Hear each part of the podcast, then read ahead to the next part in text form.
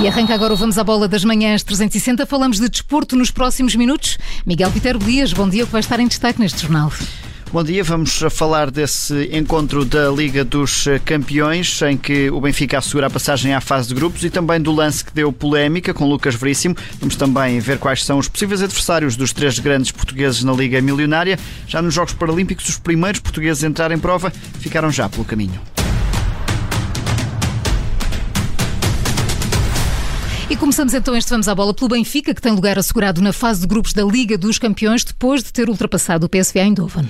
Empate sem golos num jogo duro para os encarnados. No apito final, a imagem de Jorge Jesus, de braços levantados a correr para junto dos jogadores, foi ilustração do sofrimento ao longo dos 90 minutos. O Benfica, que jogou a maior parte do jogo reduzido a 10 elementos, com expulsão de Lucas Veríssimo.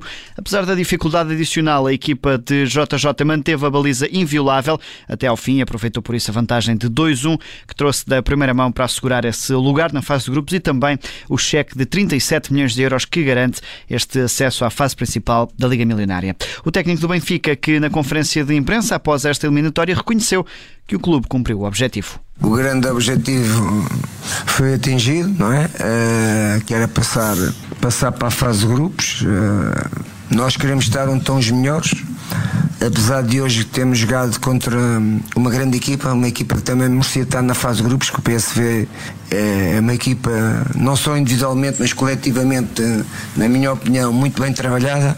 E, portanto, esse grande objetivo hoje foi, foi alcançado, foi determinante do ponto de vista desportivo e financeiro para o clube e também uh, para nós, como, como atletas do clube, queremos jogar com os melhores e os melhores uh, vão estar uh, na fase de grupos da Champions. O Benfica jogou praticamente uma hora reduzido a 10 unidades, com a expulsão de Lucas Veríssimo aos 32 minutos, uma situação que Jorge Jesus pôs em evidência nas declarações depois do jogo. Diz que apenas um Benfica muito forte foi capaz de confirmar a passagem à próxima fase da prova. O Benfica hoje para sair daqui vencedor, eliminar esta equipa holandesa teve que ser uma equipa, uma, um, um Benfica muito forte, já com os acontecimentos que aconteceram durante o jogo, não é? do facto de termos menos um jogador, ainda fez o Benfica ser uma equipa muito mais forte do, em termos defensivos, porque fomos obrigados a defender mais, mais tempo e mais vezes. Mas o objetivo foi atingido e os jogadores do Benfica estão parabéns, merecemos toda a estrutura do futebol do Benfica merece, porque o trabalho que temos vindo a fazer ao longo destes ano e meio, que foi mais ou menos o tempo que eu estou aqui, cheguei, uh, que, que o Benfica esteja no palco de onde estão as melhores equipas do mundo e é para isso que trabalhamos.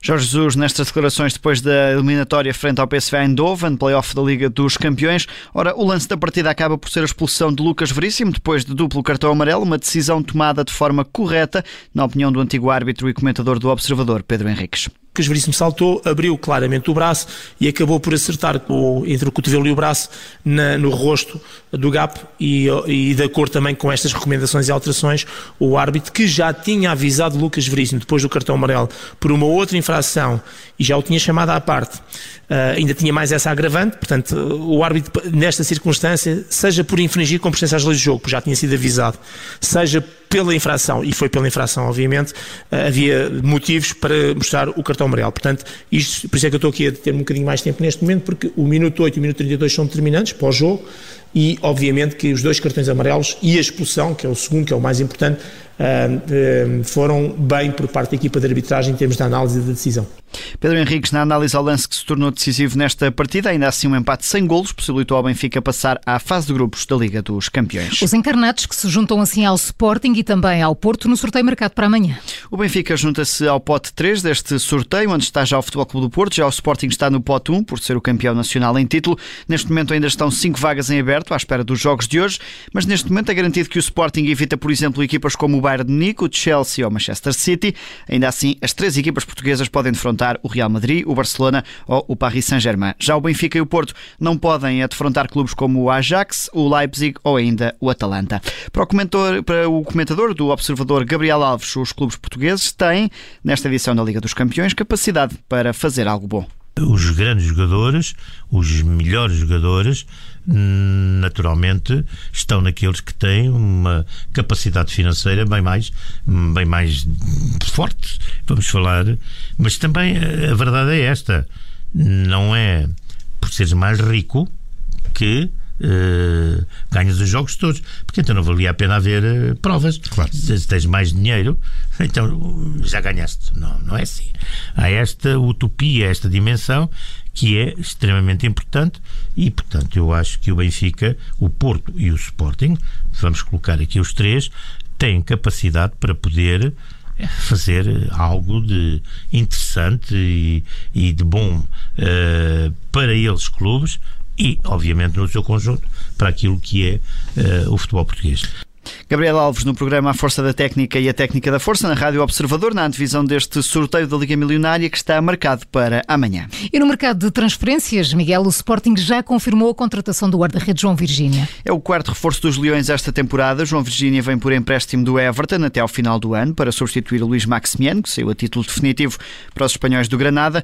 Este guardião de 21 anos já tinha assistido ao jogo entre o Sporting e a Belenenses Sade, foi ontem apresentado oficialmente e em declarações à Sporting TV diz que os elogios não garantem uma boa época, mas sim o trabalho. Quando soube que o Sporting estava interessado, fiquei muito feliz e quis logo vir. O plantel, sendo jovem e também tendo alguns, alguns atletas mais experientes, ajuda e vamos crescendo uns aos outros, vamos puxando uns pelos outros. É uma competitividade entre o grupo, cada um quer jogar e isso é perfeito. Claro que é sempre bom ser elogiado, mas eu agora vou ter de provar isso todos os dias nos treinos e nos jogos também.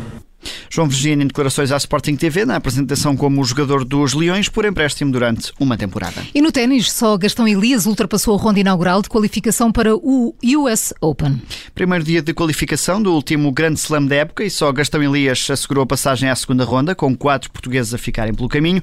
Ora, o tenista da Lourinhã ultrapassou eh, o francês Hugo Grenier pelos parciais de 3-6, 6-3 e 6-4. Está assim na luta por um lugar no quadro principal deste US Open. Pelo caminho ficaram João Sousa, Pedro Sousa, Frederico Silva e também João Domingos. João Sousa continua a má série de resultados, perdeu frente ao experiente italiano Paulo Lorenzi por 7-6, 1-6 e 7-5. Pedro Sousa cedeu frente a Ulisses Blanc por duplo 6-4. Já Frederico Silva perdeu por 6-1 e 6-4 e João Domingos por 6-2 e 6-3. Ora, na segunda ronda de qualificação, Gastão Elias vai defrontar o carrasco de Pedro Sousa, o norte-americano Ulisses Blanc. E nos Jogos Paralímpicos, os primeiros portugueses a entrar em prova esta madrugada já ficaram pelo caminho. Foi a natação que marcou a estreia portuguesa nestes Paralímpicos de Tóquio. David Graxá conseguiu o décimo melhor tempo em, eh, nos 400 metros livres, ficando fora da final nesta quarta participação olímpica.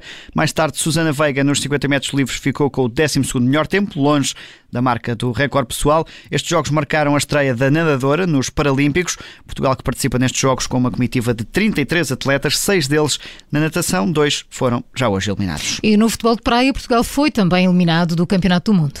A seleção nacional é a atual campeã em título, perdeu frente ao Uruguai no último jogo da fase de grupos e está fora do Campeonato do Mundo. A equipa de Mário Narciso perdeu por 7-6 depois de uma derrota frente ao Senegal. Precisava deste jogo para passar aos quartos de final. Por Portugal marcaram Léo Martins com 5 dos 6 dos seis gols nacionais e ainda Von.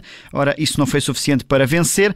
A equipa das Quinas que esteve desfalcada do guarda-redes Ellington Andrade por castigo e também de Belchior por lesão, até com alguma gravidade. No final do jogo, o selecionador Mário Narciso lamenta as adversidades ao longo do torneio e garante um desempenho melhor numa próxima oportunidade.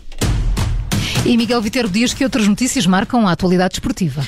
Ora, a portuguesa Oriol Dongmo venceu, um, o, venceu ontem o concurso de lançamento do peso do Grande Prémio da Hungria com uma marca de 19 metros e 35. É uma competição que pontua para a Liga Diamante. A recordista nacional, quarta classificada em Tóquio, confirmou esse estatuto de atleta mais forte. Isto porque nenhuma das um, atletas que integraram o pódio olímpico esteve nesta competição. O norueguês Odd Christian Eiking da Intermarché, o antigo Ober, venceu a volta à Espanha em bicicleta ontem, a etapa de ontem, ao integrar a fuga bem sucedida dessa décima etapa. Ora, o esloveno Primo Roglic, que tinha a camisola vermelha de líder, sofreu uma queda, eh, terminou esta etapa na 37ª posição, a 12 minutos do vencedor, também com o espanhol Henrique Mas, são dois dos nomes que têm ambições na classificação final, mas que tiveram agora um revés nessa luta pela vitória. Foi mais um Vamos à Bola das Manhãs 360 com o jornalista Miguel Vitero Dias. Miguel, até amanhã às 7h30.